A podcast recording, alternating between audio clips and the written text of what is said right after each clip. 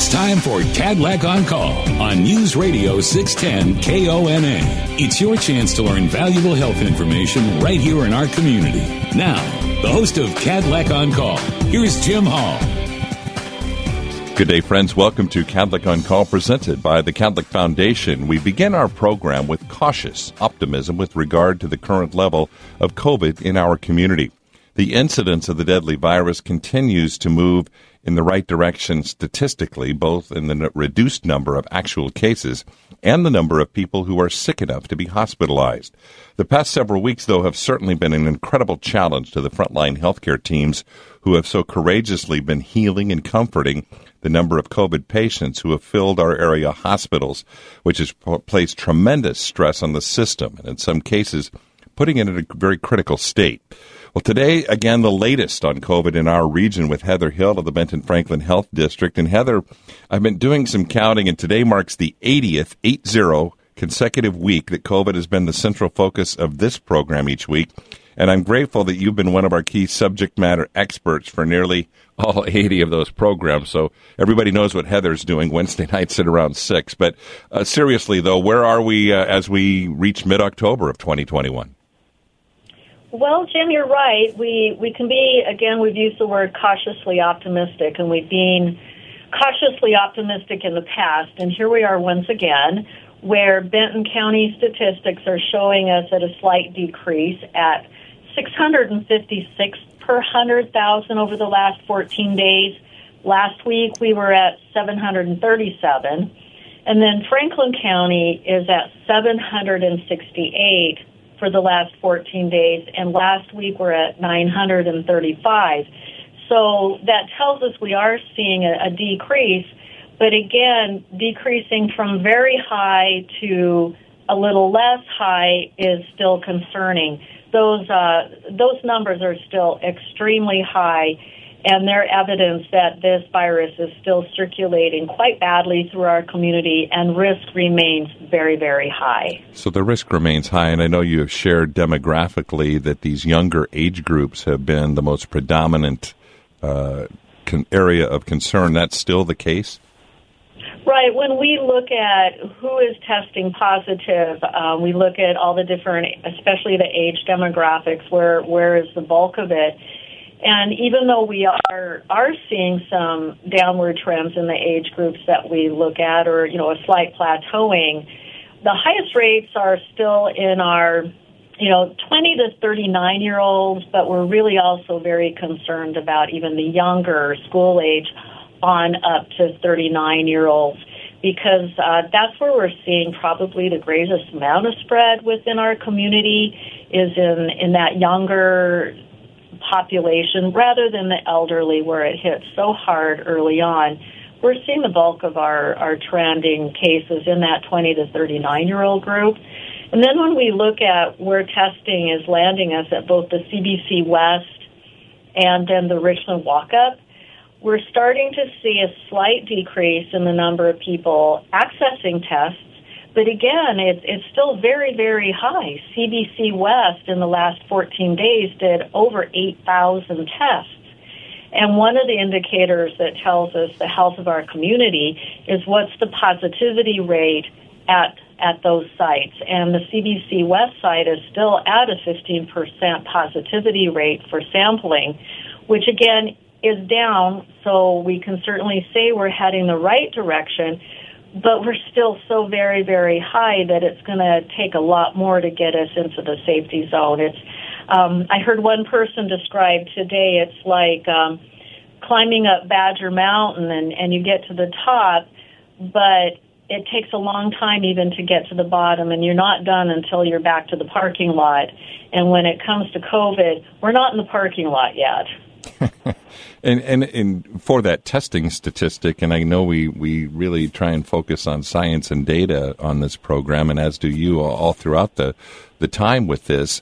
You were into the, the, the data showed, I, I think the test positivity was in the, the mid 20s or low to mid 20s as recently as a few weeks ago. And, and I recall back in a year ago when some of these metrics were being utilized for, you know, return to school and opening up of restaurants and the like, I think the the desire was to be under 10% positivity. Is that right?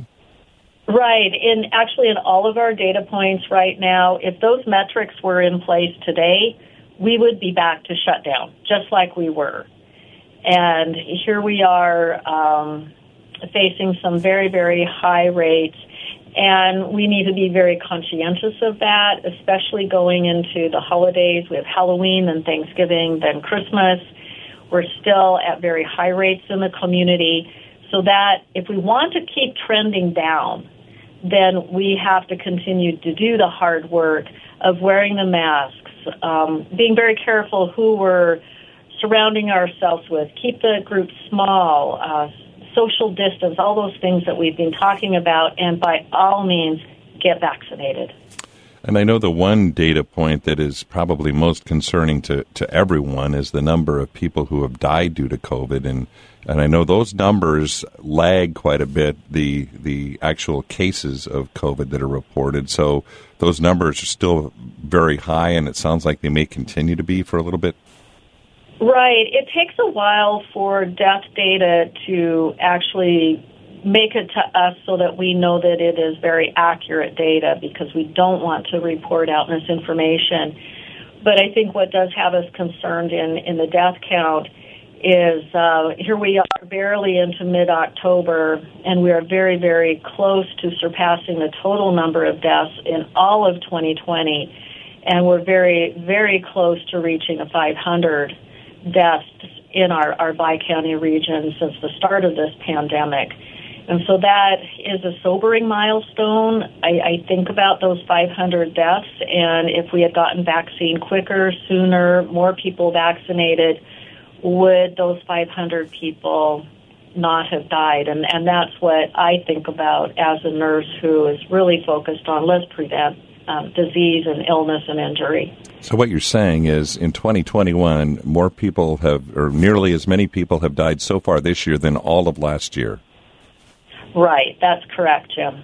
And you know, with, and is it the also, is it the Delta primarily what's doing this? Uh, obviously, you know that probably a lot of that number has been in the last what eight weeks or so, twelve weeks. Right. This is this is what was exactly what I was going to say, Jim. Is is the Delta was really the game changer for us, and we knew that there were going to be variants, but we never really knew exactly what all these new variants were going to do. And and when Delta hit, and it increased so rapidly in our community and became so highly contagious unfortunately, you know, that drove our case rate and our death rates up you know, for sure.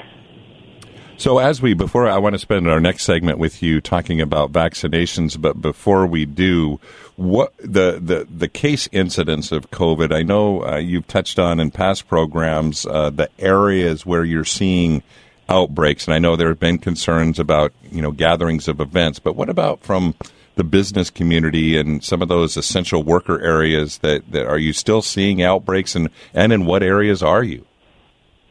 You know, most of our outbreaks that we're certainly watching right now are still somewhat related to, um, you know, especially recently, September-ish is in our agriculture and our ag housing community. We've seen outbreaks certainly in government agencies.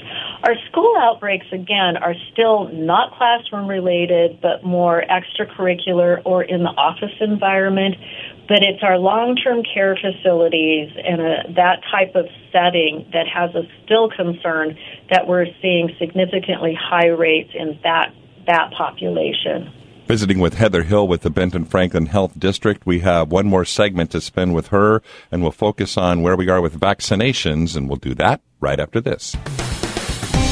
You're listening to Kadlec on Call on 610 KONA. This program is not a substitute for direct consultation with your own healthcare provider. Always consult your healthcare provider for your specific condition, especially if you have or suspect you may have a medical problem. Now back to Kadlec on Call. Here again, Jim Hall.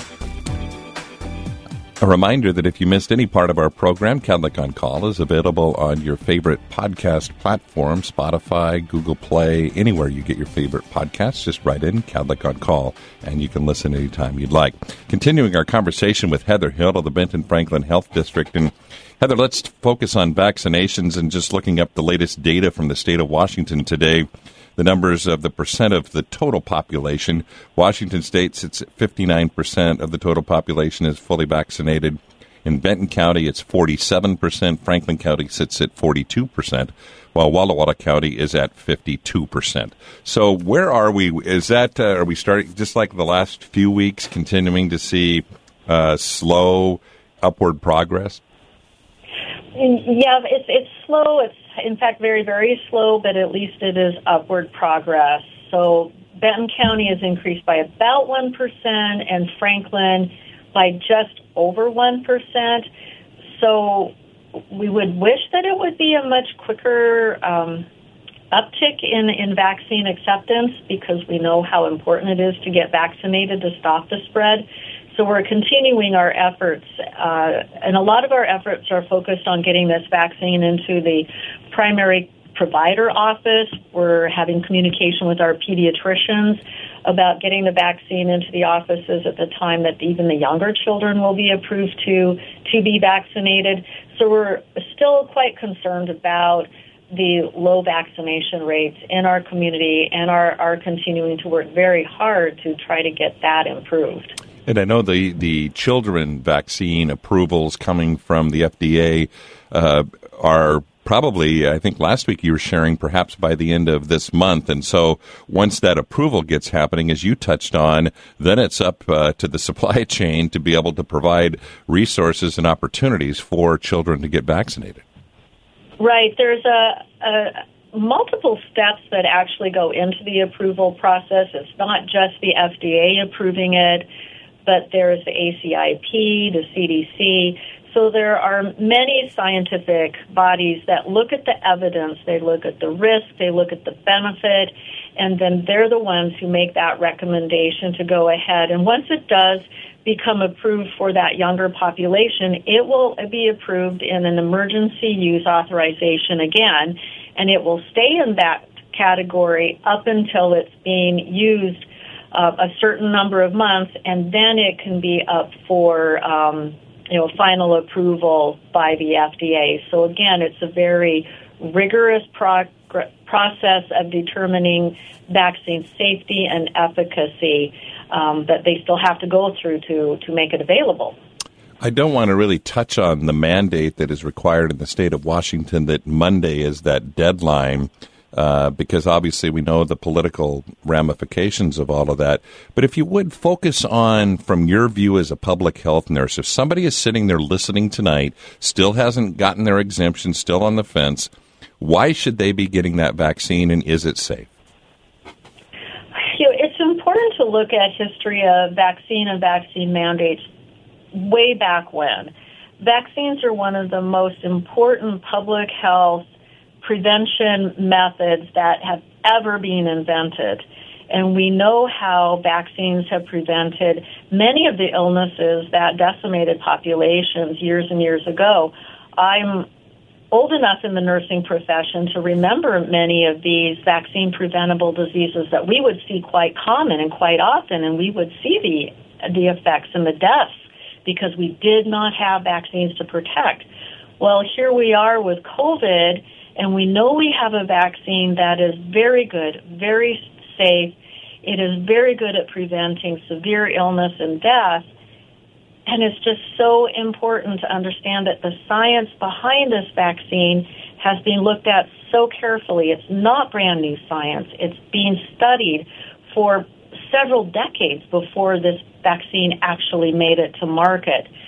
So from, you know, a public health perspective, this is the wave of the future. mRNA vaccines are a game changer. We know how hard it is to develop vaccines, bring it to market, and now we have, thank goodness for the science behind us, we have the science to bring vaccines and other medications to the market much quicker, easier than we were years ago. And I was going to say, relative to vaccines, I know the one word that now is popping up quite a bit is the word breakthrough cases, those with where people who are fully vaccinated get uh, COVID nineteen. And again, I think you've told me before there there was never going to be any one hundred percent uh, foolproof way to avoid getting the the virus. But uh, again, those breakthrough cases were going to happen. Right. We expected it. We weren't quite sure exactly how many breakthrough cases. And honestly, it started out very, very few breakthrough cases. And then the Delta variant came along, and that's where we started to see an increase in our breakthrough cases. But we are very confident in the fact that, yes, you can get vaccinated, you can get a breakthrough case, but what we're hearing and what we're seeing is those breakthrough cases are typically significantly less severe than in the person who was not vaccinated and caught COVID. Some of my physician friends talk about their patients who caught COVID and didn't have the vaccine and how they fared four, six, eight months later versus their patients who were vaccinated and caught COVID. They have a much, much quicker recovery time. I was going to say that's. I know that was the case with hospitalizations of COVID patients. Um, again, a lot of the people that were were passing and that were in hospitals were unvaccinated, and and I guess maybe let's shift to the other piece, and that's people who have had COVID maybe a year or year and a half ago and have been vaccinated, but they're still suffering symptoms. So again, this thing isn't, you know, you may get on the backside of having the virus, but that doesn't mean you're over its side effects. Right, and I think there's a lot to be learned over the next you know, many years, unfortunately, exactly what does COVID virus do inside the human body.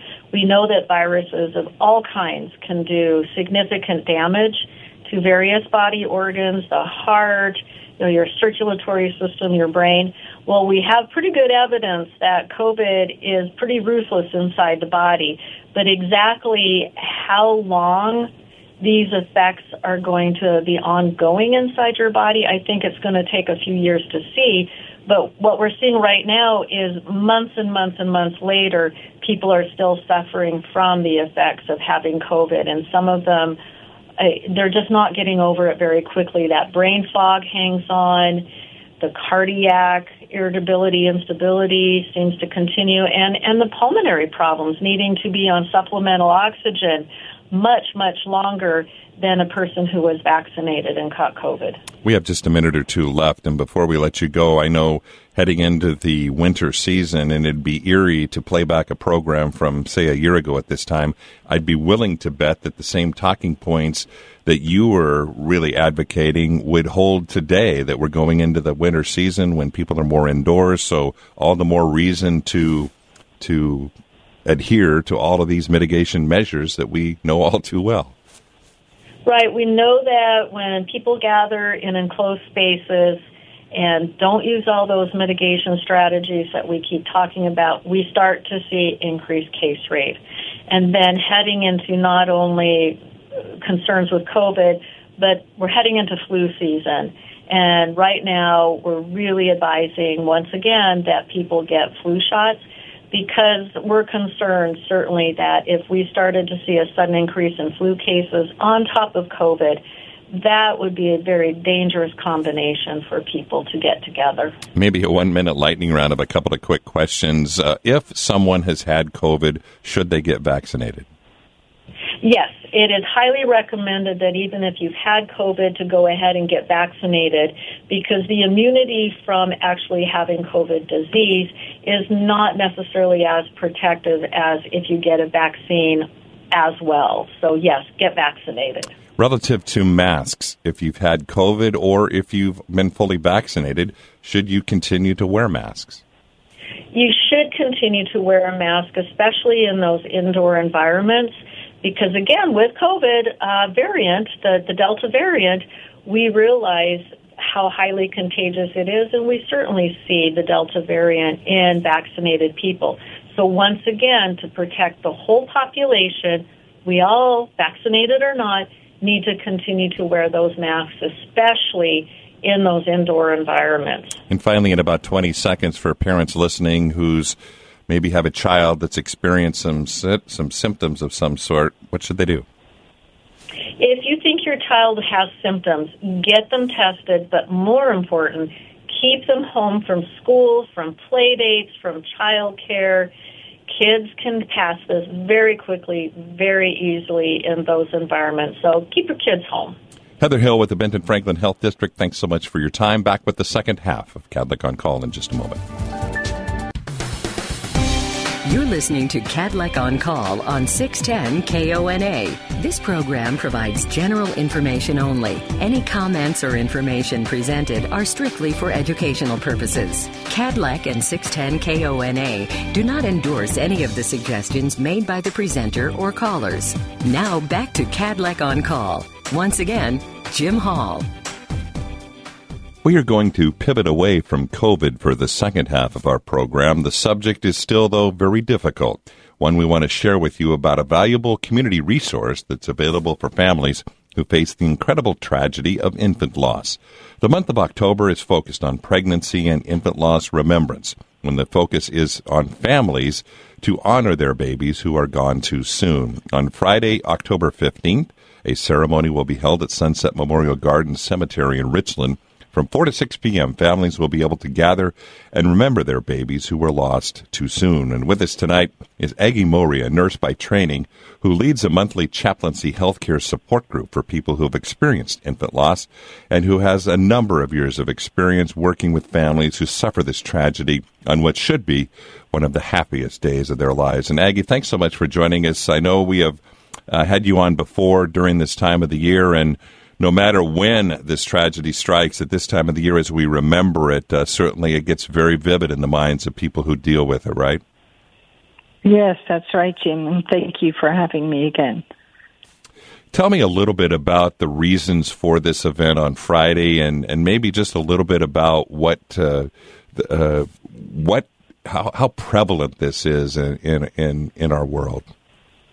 Yeah, uh, Jim, surprisingly, one in four families experience pregnancy loss, and uh, losing baby, losing a baby is such a hardship. Having people acknowledge your love and your loss is a step in the right direction, and um, that is why we have this pregnancy loss support program, of which the support group is the main uh, component. And you said monthly. We've actually um, thanks to the pandemic now, we are meeting twice a month, um, once in person and once virtually. So there is a twice a month support group now, um, but we do events and workshops and individual follow up. And this event that um, happens during the month of October is just special to bring families together and give families an opportunity to honor their baby and um, we speak the names of the baby, and we have an eco-friendly balloon release, and um, a little bit of healing can happen in an event like that. And obviously, the sooner these things happen, uh, the more real and raw. But obviously, too, um, incidents like this linger for, for years, forever, right, for these families. So it's not only people that you see or that you deal with probably in your support group, you know, they may have experienced this loss, you know, in the last month or two, but also in the last 10, 20 years or more. No, that's right, Jim. Uh, it may have been days or months, but it may have been years ago. Um, in fact, I remember we did one of these events, and a mom a grandma rather was 75 and came with her family to remember the twins that she lost 50 years ago. And she with tears in her eyes told me you know there wasn't something like this in my days. And she was just really pleased to be able to remember them and honor them. Uh, so yeah this this loss is is trauma and it stays with people and um, an event like this or a support group is so important for people to the, the healing and their mental health that there's many studies that prove how important this is. And I was going to say as well, uh, probably just like in a lot of things, maybe in the mental health arena. It used to be, mm-hmm. regardless, uh, you know, you're kind of don't want to show your emotion. And maybe we were all, as we grew up, uh, we were taught by our parents for no wrong or ru- reason, but you know, it's it's not necessarily the right thing to do by showing your emotion. But I, I'm guessing this proves otherwise. And as you touched on, I'm I'm I'm guessing there's research that indicates that it's very healthy to acknowledge this. Very healthy to acknowledge this, and we've learned that telling the story is so important. And it's hard for these families to do that because the whole topic of pregnancy loss is often hushed in the community. It's much harder to talk about that than to talk about when grandpa died because there's memories and pictures and and grandpa is supposed to die after you because because or before you excuse me because that's the right order but when you lose a baby that is out of order and that is a whole different kind of loss, and it's if we provide them with opportunities in in a group or in an event like this, yeah, the the research shows that is important. That is uh, that can that can definitely help the healing. And do you find, I guess, maybe take a second if you would, and not to get too medical on this, but it, you know, it could be miscarriage, it could be babies uh, that are stillborn, but a whole variety of, of babies. And you encourage people to participate in your support group in this event as well. Uh, no, as you mentioned, no matter when they may have experienced loss, but no matter what circumstance. Yes, and and that's right. Um, miscarriage, for instance, is often minimized. Um, when they lose a baby at at eight weeks, and it, they will say, "Well, it's just a miscarriage," and it can be just as traumatic. What we have learned, Jim, in the support group is there's no hierarchy. Um, our mantra, and forgive me for saying this, but it all sucks, and that came from a mom who experienced it, and um, whether your loss is early or later on in the pregnancy or or in infancy, and these moms face each other and have such compassion for each other um, because they know they know the devastation, no, no matter what stage of pregnancy. We have just a couple of minutes with you, and, and in our final segment, we're going to visit with a mom who's been directly impacted. But from your role as a nurse, and I know you've been working with these folks for a long time, Aggie, why do you do it? I'm sure it can't be easy on you and other and other nurses who do the same kind of thing. Yeah, it it is hard, and when people hear that we do labor and delivery, what they picture is the happy side of it. Oh, you work with the babies, and and there is this side, and it happens, like we said earlier, more than we think, and and yes, it is hard, and yes, we they we shed tears as well. Um, so but it is so needed. Our program is actually the only one in the region. Um, we have moms. Uh, I got a text the other day from a mom from Yakima who is coming, who has been before. It becomes a, a ritual and part of a celebration almost for that baby and it, to and come to an event like that and be together with other families. And relative this, to the support group, I'm guessing you have people that come more regularly, and then maybe some people just come once. Yes, and it's the group is set up as a drop-in group. There's no you, there's uh, there's no cost and also no pre-registration required, so they can come just as they are able and um, and that is totally fine because life of a young mother is unpredictable, and she might come twice and then not need it, and then after a couple of years she might come back because she is pregnant again, and we refer to that as a rainbow pregnancy, and that is often very stressful to have pregnancy after a loss and and she feels the need for support and so comes back to support group. That's just one example. Well we have one more minute with you but maybe quickly if you would just summarize uh, the time on friday and uh, what will be happening on friday afternoon. Yeah the event is open to the public and no pre-registration required. Just come. It's at events at sunset from 4 to 6 between 4 and 4.30 you'll get your gifts, your keepsakes. We register you, and we um, have eco-friendly balloons that you can write a message to your baby with a sharpie that is provided. And then there's a program where a mom will tell her story. This year we also have a mom that wrote a song in tribute to her little boy that she lost. And she is coming to sing that for us. And then we'll move into the actual balloon release where we speak the names of the baby and a chime will sound after each name and the families can release the balloon at that time for their baby or babies. Um, and yeah, it it, uh, it promises to be a beautiful event, and it's all outside. Aggie Mowry with the Remembrance event happening this Friday out at the Events at Sunset Center, which is within the con- the campus of the Sunset Memorial Garden Cemetery off the Bypass Highway in Richland. We have to take our final break of the evening. When we come back, we will visit with a mom who's been impacted by infant loss and why she's so willing to share her story with us. And we'll do that right after this. You're listening to Kadlec on Call on 610 KONA. This program is not a substitute for direct consultation with your own healthcare provider. Always consult your healthcare provider for your specific condition, especially if you have or suspect you may have a medical problem. Now back to Kadlec on Call. Here again, Jim Hall. Welcome back to Kadlec on Call, presented by the Kadlec Foundation. And joining us now is a mom who knows firsthand the heartache of infant loss but also the joy of motherhood. Ana Perez is a member of the infant loss support group that Aggie just described and will be speaking at Friday's event at Sunset Event Center in Richland at the Sunset Memorial Garden Cemetery. Anna, if you first, if you would, uh, share a little bit about why you feel it's important uh, to speak about this topic that's so, I'm sure, delicate for you. Absolutely. I think it's a taboo, um, not just in our community, but I think as a society.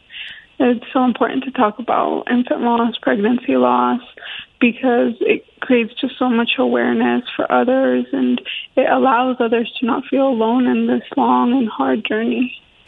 What would you like uh, people to know about your experience? Uh, baby Belen, right? Is that how I pronounce it? Yeah, Belen. Belen was born August 29, 2019, and she was diagnosed pretty early on with trisomy 18 and unfortunately only lived for four hours, um, four beautiful hours that I was given. It's been, she would have been two this year, so it's been two years since her birth and her death, and it feels like it just happened yesterday. And and I was going to say, in visiting with Aggie in the prior segment, uh, we touched on the fact that, as you touched on, it could be two years, it could be two weeks ago that it happened, it could be mm-hmm. two decades ago, but it never goes away, right? Mm-mm. It feels so raw, so recent still. And um, after her loss, um, I went into therapy services and then lightning struck twice and last year I had a miscarriage and grief was triggered all over again in different ways. But it's pregnancy loss now, right? I didn't just lose a baby, I also lost a pregnancy as well. I'm sorry to hear that too. And um, why are why do you feel it's so important and, and, and maybe a message for a mom that happens to be maybe driving home uh, from mm-hmm. soccer practice with other kids or or just somebody that's listening at home what would your message to them be maybe if they're experiencing the same trauma that you did this is it is trauma. I love that you use that word because it's lifelong. It's never ending. We will carry that pain for the remainder of our lives. And if you know a support group or an event as such can do you know a little bit of healing or a little bit of grief work, as Aggie likes to call it, why not put ourselves in in a place that can bring us that that kind of healing? It's not going to bring our babies back, and that's something that we have to live with every day of our lives. But also, this happens so much more than we know, and it is a community of amazing women and amazing dads that have survived the the unsurvivable. Share me, fast forward to, I think, 11 weeks ago, uh, I understand. Mm-hmm. um, 11 weeks ago, I became a mother um, of a rainbow baby. Um, and it's it's still challenging, uh, right? I carry both my angel babies in my heart, and I carry one in my arms.